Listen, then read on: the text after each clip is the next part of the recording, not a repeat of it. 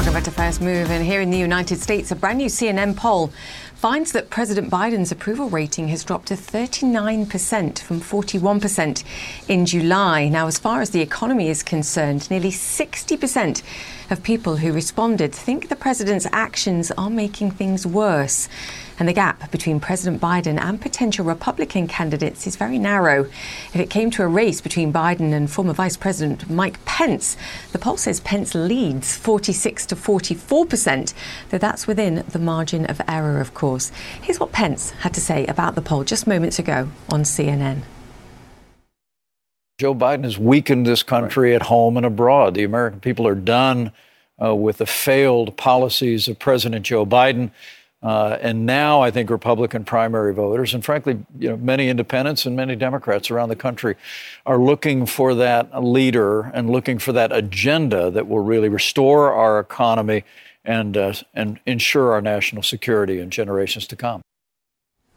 Now, climate change not featuring in that poll as a key issue, but it remains a vital part of the concerns for the Biden administration. Special Envoy John Kerry just attended the first Africa Climate Summit, where leaders in the continent spoke with one voice for the most part, their demands include a global carbon tax and financial reforms ahead of the next UN climate conference in Dubai, COP28. And I'm pleased to say, joining us now is Special Envoy John Kerry. Secretary Kerry, always fantastic, sir, to have you on the show. Um, some of those issues pretty thorny. What concrete can be achieved, and where does this lead as now heading to COP28?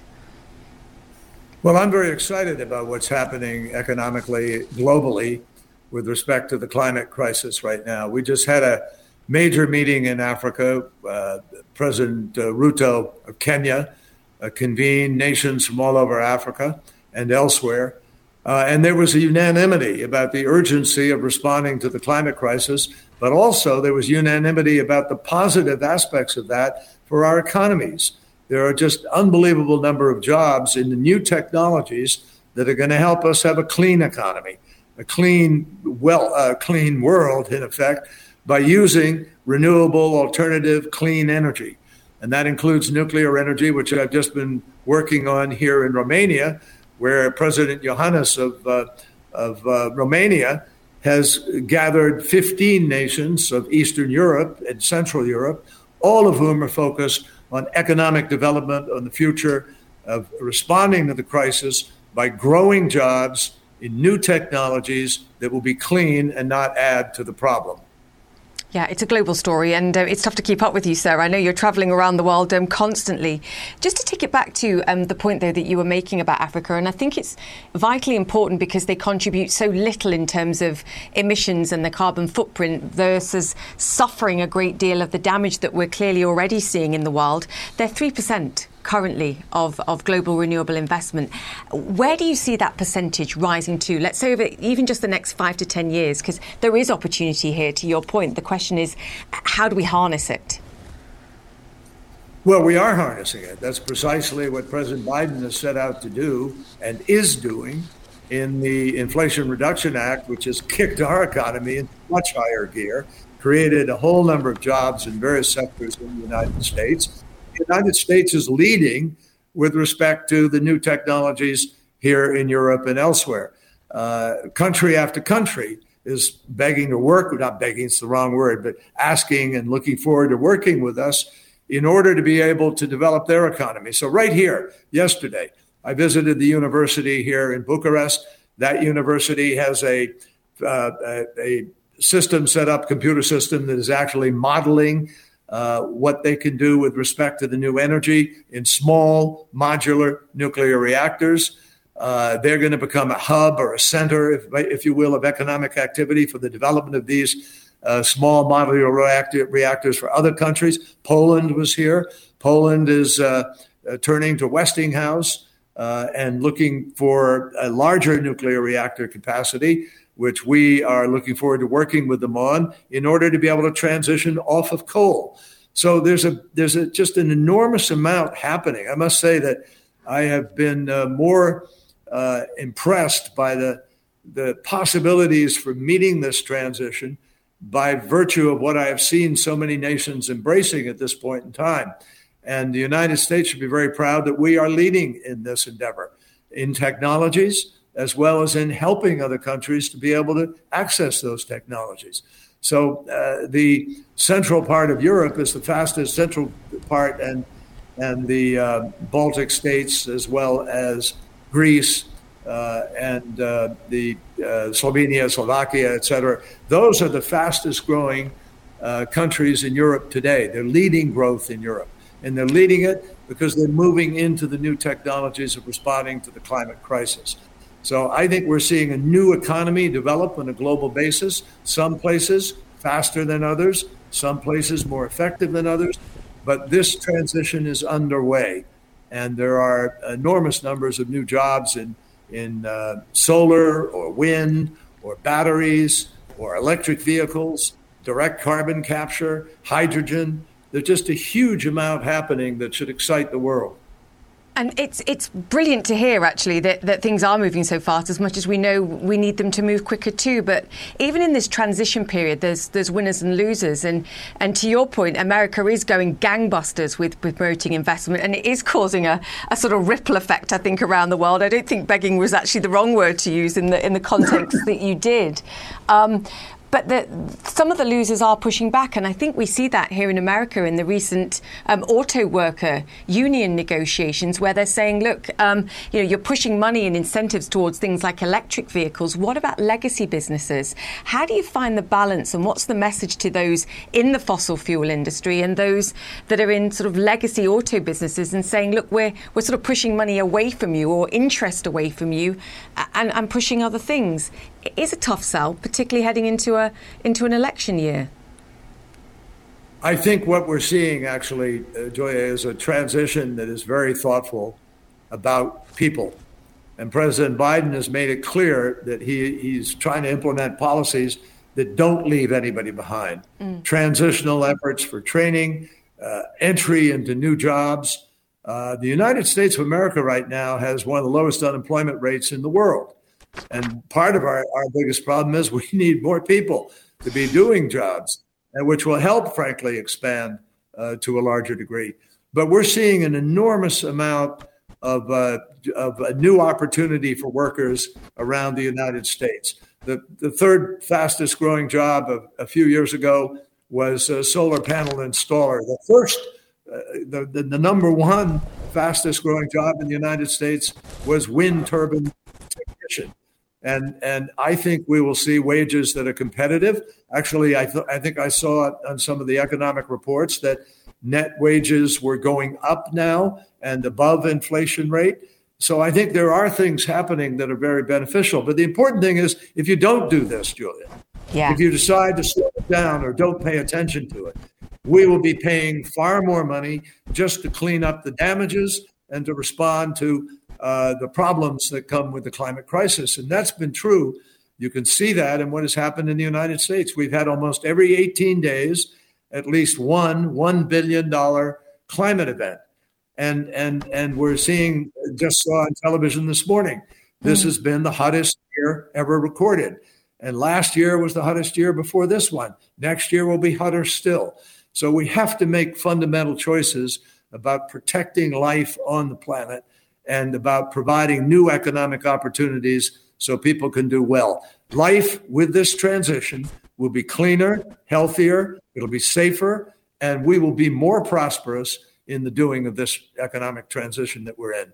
Yeah, and I like your point about not leaving anybody behind. Um, it sort of circles me back to the discussions again from COP27, but also I think in Nairobi, and that was the, the loss and damage fund that was agreed back then. Um, Secretary Kerry, I know it's a challenge. It's a challenge of, of providing money to a fund, but without taking on endless future uh, civil legal liabilities, if not more. Are we managing to negotiate something that can allow for the cash to be provided without the legal liability? And, and when will the money start coming? How long is it going to take? Well, in the next three months, we will continue the negotiations that have been taking place uh, in order to arrive at a consensus about how this can be done. Uh, the the nations that are lucky enough to have strong economies around the world have been trying to help other nations. The United States is, uh, I'm proud to say, the largest humanitarian donor in the world. Uh, and we are trying to work a way to make this transition as fair as possible to everybody. But, but in the terms of the losses and damages and the fund that was agreed upon by everybody, we have to make certain that that is uh, getting input from everyone, that it is not unfair in itself. Uh, we've made it very clear that we're not opening up some channel of liability and compensation, but we are trying to provide help to people who need that help for reasons that are no cause of their own. The, of the of the of the 20 uh, most threatened nations in the world due to the climate crisis, 17 of them are in Africa. And yeah. as you said earlier, Africa, Africa is only 3% of all the emissions of the world. There are 20 countries, us among them in the United States, uh, Europe as an entity, China, Russia, India, others, who represent 80%, nearly 80%, just shy of 80% of all the emissions of the planet. And so we need to bring all those countries to the table. And there are high expectations that for Dubai, uh, we're going to see broader participation in trying to be part of the solution rather than part of the problem. We, we certainly hope that the uh, fossil fuel industry itself will step up. They've got to be part of this solution also. Can I ask about China? You sort of led you led me in that direction. Sorry, sir. Do you want some uh, some water? Or are you good? Yeah. We have a moment. We're not live, so I can grab a little water. Yeah. We actually are live, sir, but I, I also don't want you to cough, so um, we get you some water. Welcome to live TV. These things happen. Um, there we go. Cheers. Um, while, while you're drinking, um, China. Is China on board? Uh, at this point, no. And um, yeah. We're hopeful that uh, over the course of the next uh, few months, that uh, China will come to the table and and uh, certainly be helpful in finding the solution here. China is about 30% of all the emissions of the world. It's the largest single emitter. It's the second largest economy in the world. And we really do need China to uh, help in this endeavor. And hopefully, uh, something can be arranged. But as, as of this moment, there is no agreement about how that's going to happen. Yeah, it's a tough one. I know. Um, final question, and then I promise to let you go. Um, can I ask your views on um, direct action? Uh, just stop oil comes to mind. Um, these were the guys that at the National Gallery in the UK they threw soup on Van Gogh's sunflowers. Um, they clearly are passionate. They're traffic stopping around the world. They're in many ways fighting the cause you are to protect the planet. They're just going about it in a in a in a sort of disruptive way. Advice for them? Thoughts on them?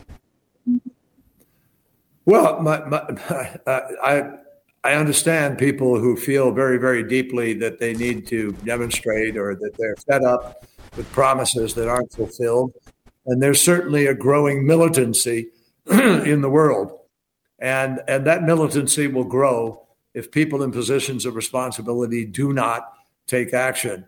But I would also say that you're not going to help uh, win any converts by destroying a great work of art or making it very difficult for people to get to work and so forth. I think how you select what you do and what you do is always quite critical. And I say that as somebody who demonstrated who was involved in protests. I respect that right. I admire people who are willing to put themselves on the line, even in civil dis- disobedience. But you understand that when you are civilly disobedient, there are consequences. And that's part of making the point you want to make. I, I think right now we need people to be moving the political process as constructively as possible. And what we need are uh, sort of massive pushback against nonsense.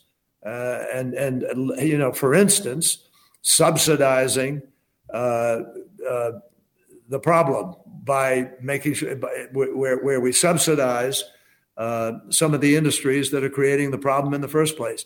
We should not now be approving or financing any new unabated coal fired power plant, for instance. Mm. And I think it's critical for us to be making the really hard choices and the critical choices that will define the future. Clearly, you can't stop overnight.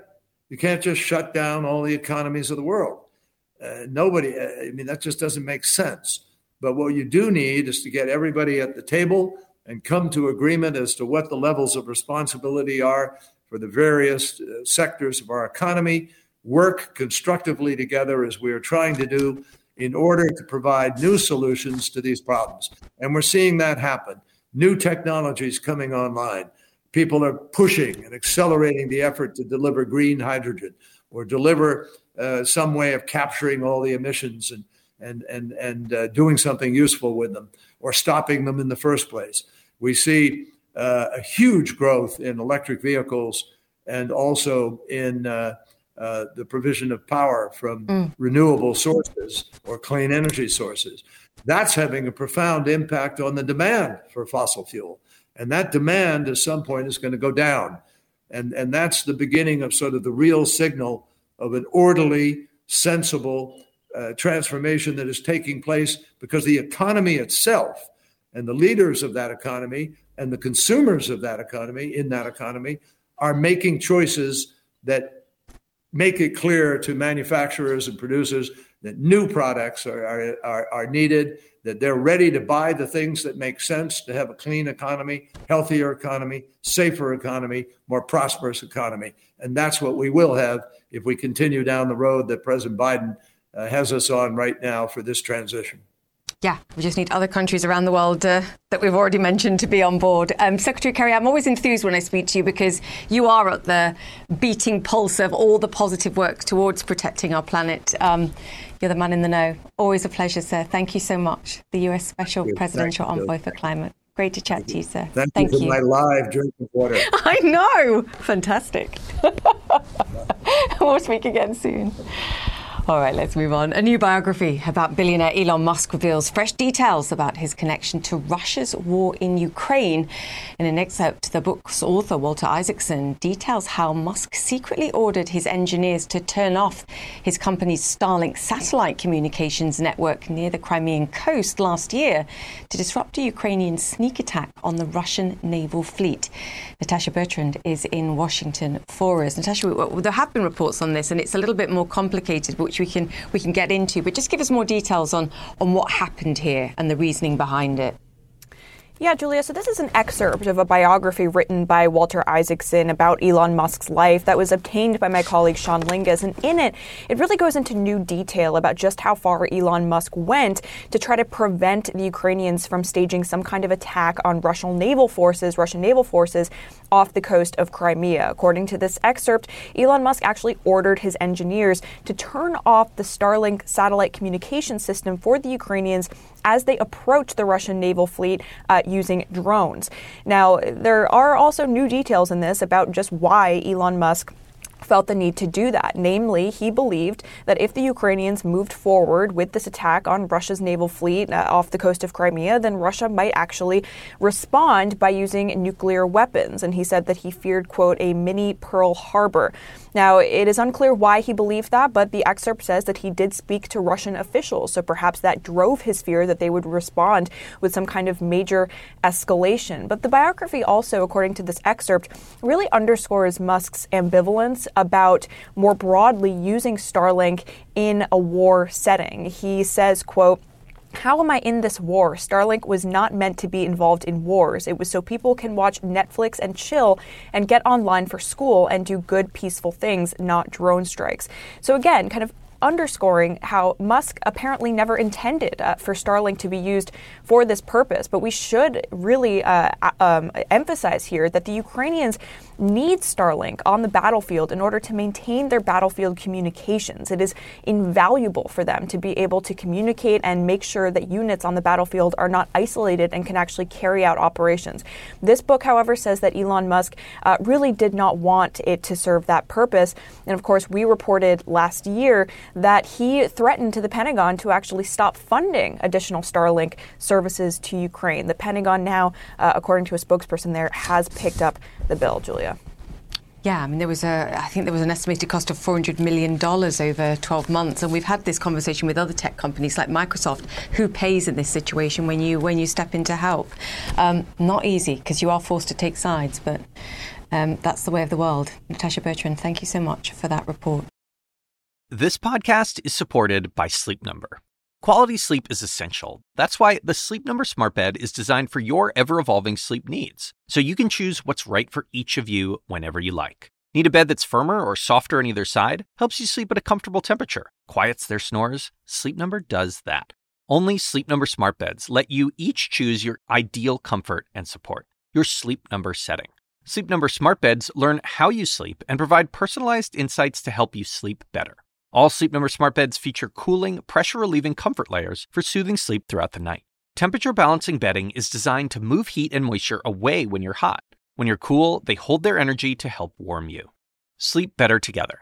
JD Power ranks Sleep Number number 1 in customer satisfaction with mattresses purchased in-store. And now, save 50% on Sleep Number limited edition smart beds for a limited time. For JD Power 2023 award information, visit jdpower.com/awards. Only at Sleep Number stores or sleepnumber.com. I'm Dr. Sanjay Gupta, CNN's chief medical correspondent. This week on Chasing Life, I'm a health reporter and have been for 15 years. And even I feel overwhelmed by some of the things I read about the stuff we're eating. My colleague Meg Tirrell wanted to take a deep dive into something you've probably heard a lot about recently ultra processed foods. There is a lot to learn there, some fascinating stuff, and some of it is probably going to change the way you shop. Listen to Chasing Life, wherever you get your podcasts.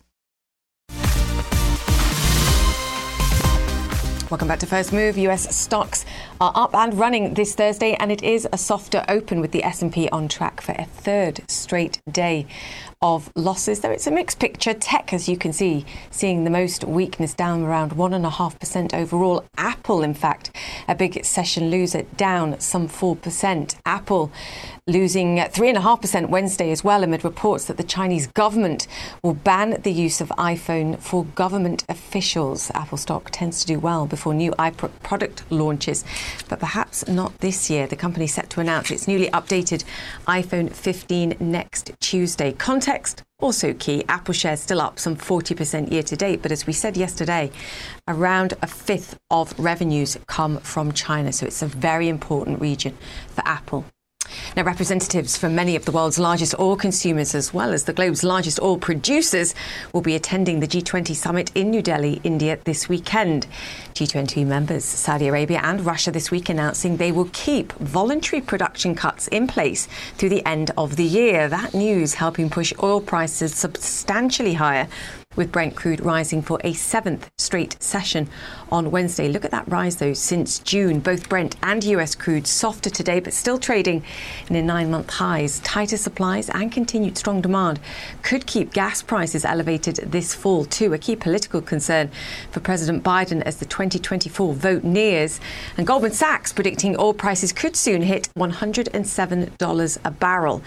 Meanwhile, India's oil officials are saying their country's imports of discounted Russian crude are a quote win win for the world's economy, freeing up supplies for the rest of the world despite the moral implications of helping Russia fund its Ukraine war.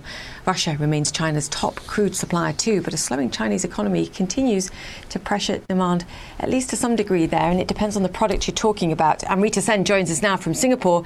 She's the co founder and director of research at Energy Aspects, and she's just returned from a trip to China where she got a first hand look at the energy demand situation in that country. Amrita, great to have you. So you're going to shed some light. Two things going on, I think, on a very basic level. Demand is greater than we expected. The US, Europe, for the most part, avoided recession. And then you've got restricted supply from the OPEC members, Saudi and, um, and Russia too. And that's the dominating force. Yeah, I think you've summarized it exactly right. Uh, demand has surprised to the upside. I'd actually even say uh, China, regardless of the macro fears, oil demand growth has been extremely strong, about 1.8 million barrels per day year on year and crude imports are coming in, coming in at record highs. August numbers out today, 12.7 million barrels per day. So uh, there is no sign of a slowing quote unquote Chinese economy on oil demand. And I think it's a very um, Western idea that Chinese oil demand has been weak. If anything, it's really uh, roaring ahead. Yeah, absolutely. Talk to me about what's going on in China because I was looking at some of the data, and for all those concerns about economic slowdown, um, the data from the last month we have in July is a five month high in terms of demand.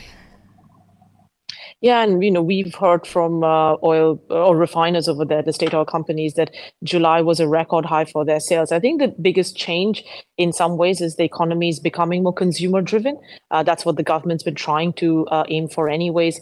Uh, we've seen diesel, which was far more uh, linked to manufacturing. Uh, in the past, 40% of diesel demand used to be transportation, trucking essentially. Now it's 70% because of e-commerce, and you know, just like us in the West, kind of ordering more stuff on Amazon, the same thing is going on in China. So the, the structure of the economy is changing. And I think you know, there's a lot of, or there used to be at least a lot of bearishness, particularly analysts from US banks putting out notes around how weak China has been. When you mm. go there, you realize that's absolutely not the case. Yeah, it's fascinating, isn't it? Is that sustainable then? Because this is a crucial part of when we're looking at where oil prices go, or at least demand goes in the future. They are a fundamental part of that. So, what you're saying is based, at least for now, on what you're seeing, uh, it is sustainable. I mean, look, uh, do I expect Chinese oil demand to grow again by close to 2 million barrels per day next year? No, because this was a post COVID recovery.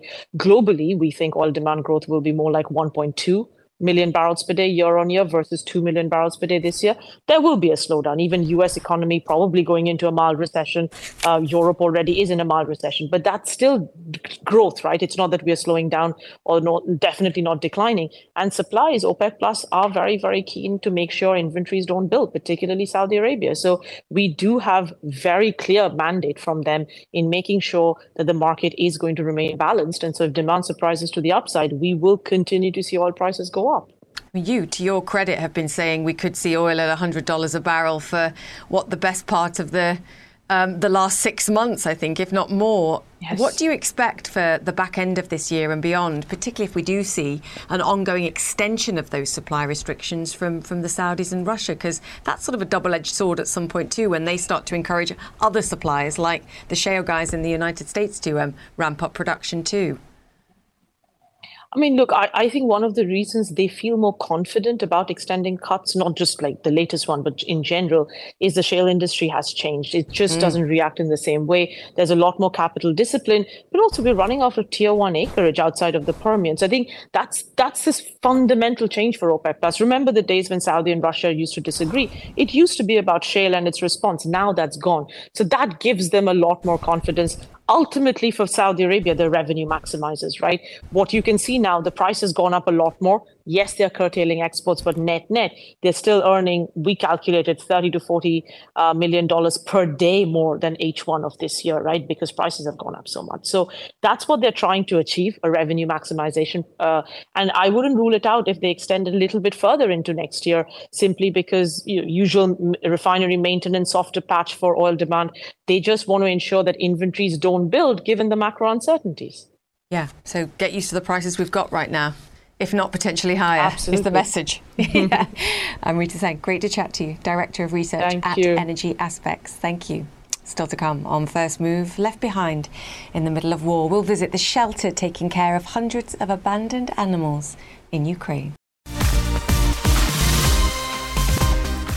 Welcome back to First Move. The war in Ukraine has shattered cities, separated families, and destroyed lives. Well, it's also turned many of man's best friends into orphans. Hundreds of dogs and cats have been left behind by owners who've been forced out of their homes. And that's where my next guest steps in. Shelter Friend is an animal rescue and rehab centre that looks after homeless animals, including disabled dogs and cats. Staff there say since the war began, they've literally been overwhelmed with animals in need of a safe home. And joining us now is Marina Bolakovets, who runs the Shelter Friend in Dnipro, Ukraine. Marina, thank you so much for joining us. I think um, dog and cat lovers all over the world that are watching this, their hearts are with you at this moment. Just talk to me about the work that you and the team are doing. How many animals do you have?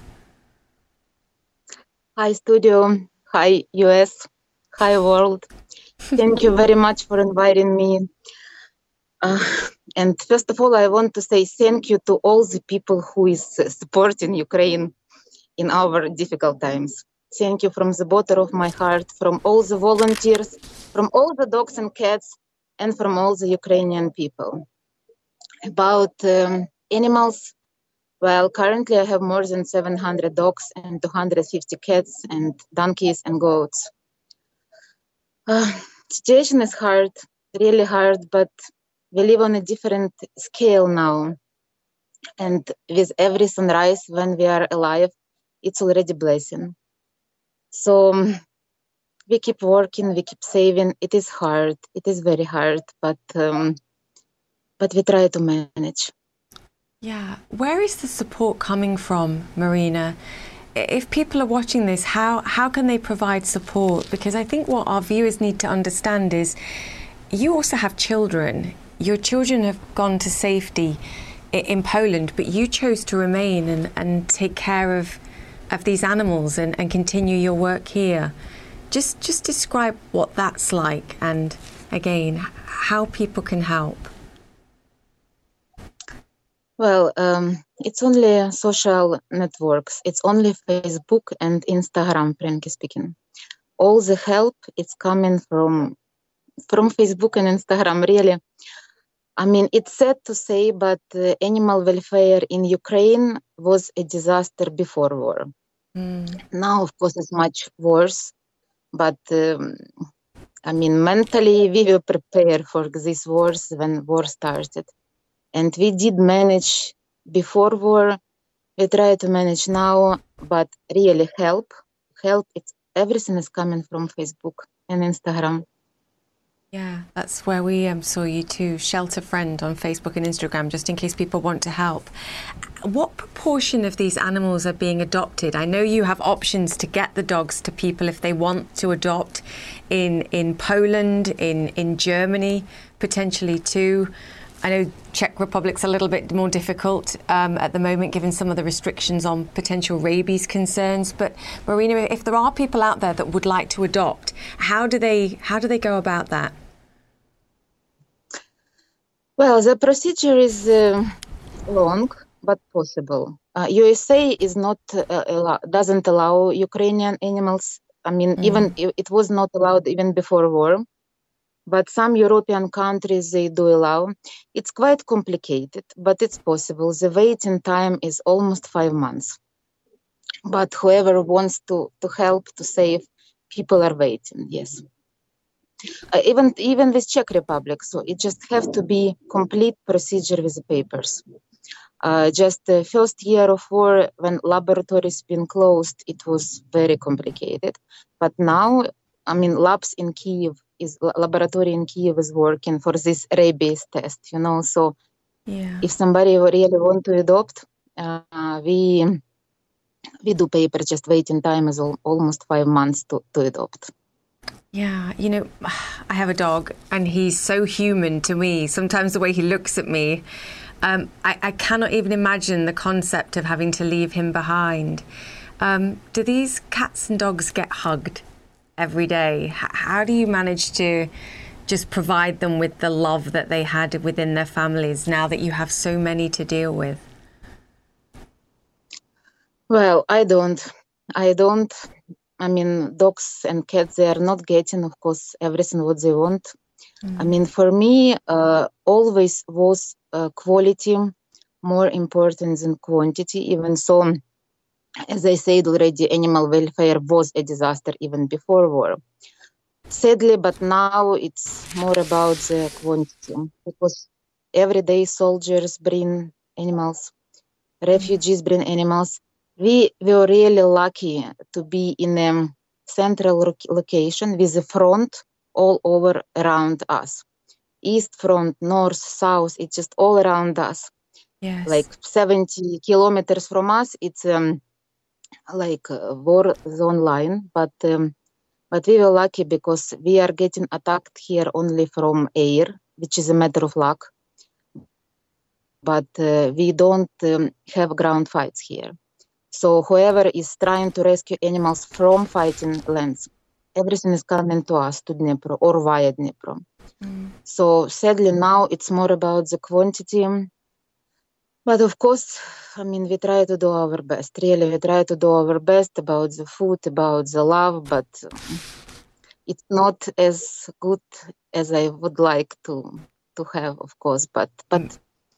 but right oh, now yeah. we are we are really saving lives, you know. So and yeah, um, yeah. And I hope. Well, Marina, I was just going to say you're giving them far more than they would have had, and you are a total dog and cat hero in our book. And you're incredibly brave too. As you said, you're so close to the front lines and you're still doing your work. Um, we salute you. Big hug to you and to all the animals that you're taking care of. And we'll check Thank in again much. with you Thank soon. You take care. Thank you. I'm Ina Garten. Welcome to Be My Guest, the podcast. One of the best gifts you can give friends is spending time together. But what's even better than that? Cooking with them. On Be My Guest, the podcast, new friends and old stop by my barn for some conversation and great cooking. We talk about food, life, and everything in between. Listen to Be My Guest, the podcast with me, Ina Garten, and join us wherever you get your podcasts.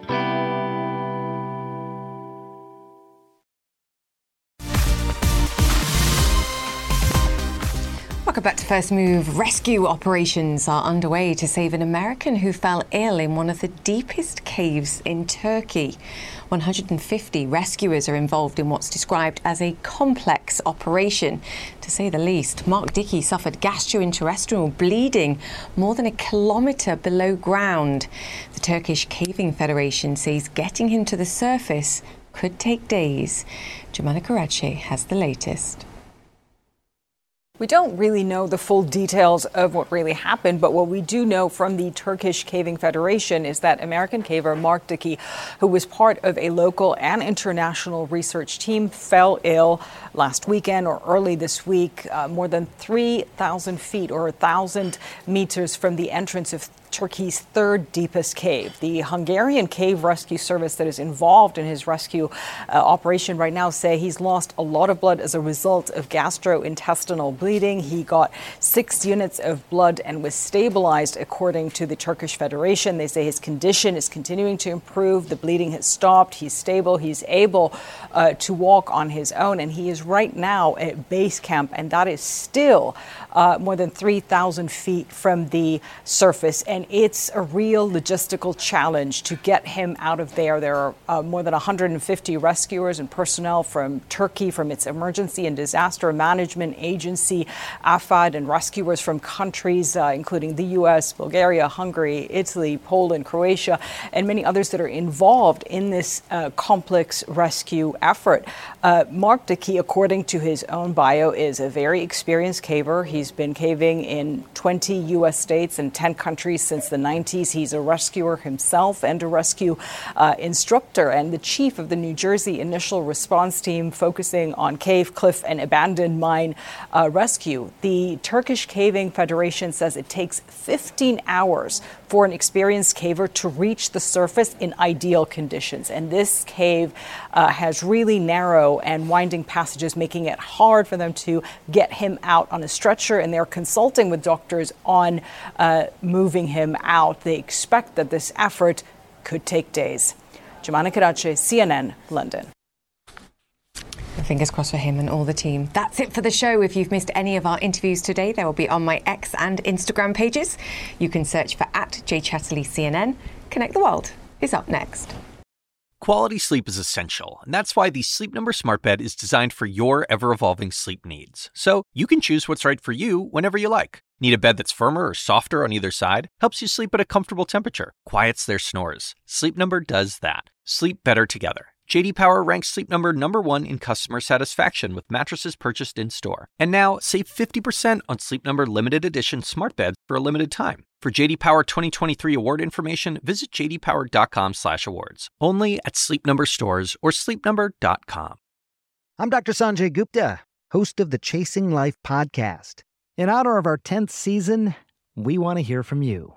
Leave us a message at 470 396 0832 and tell us how you chase life. It could be used on an upcoming episode.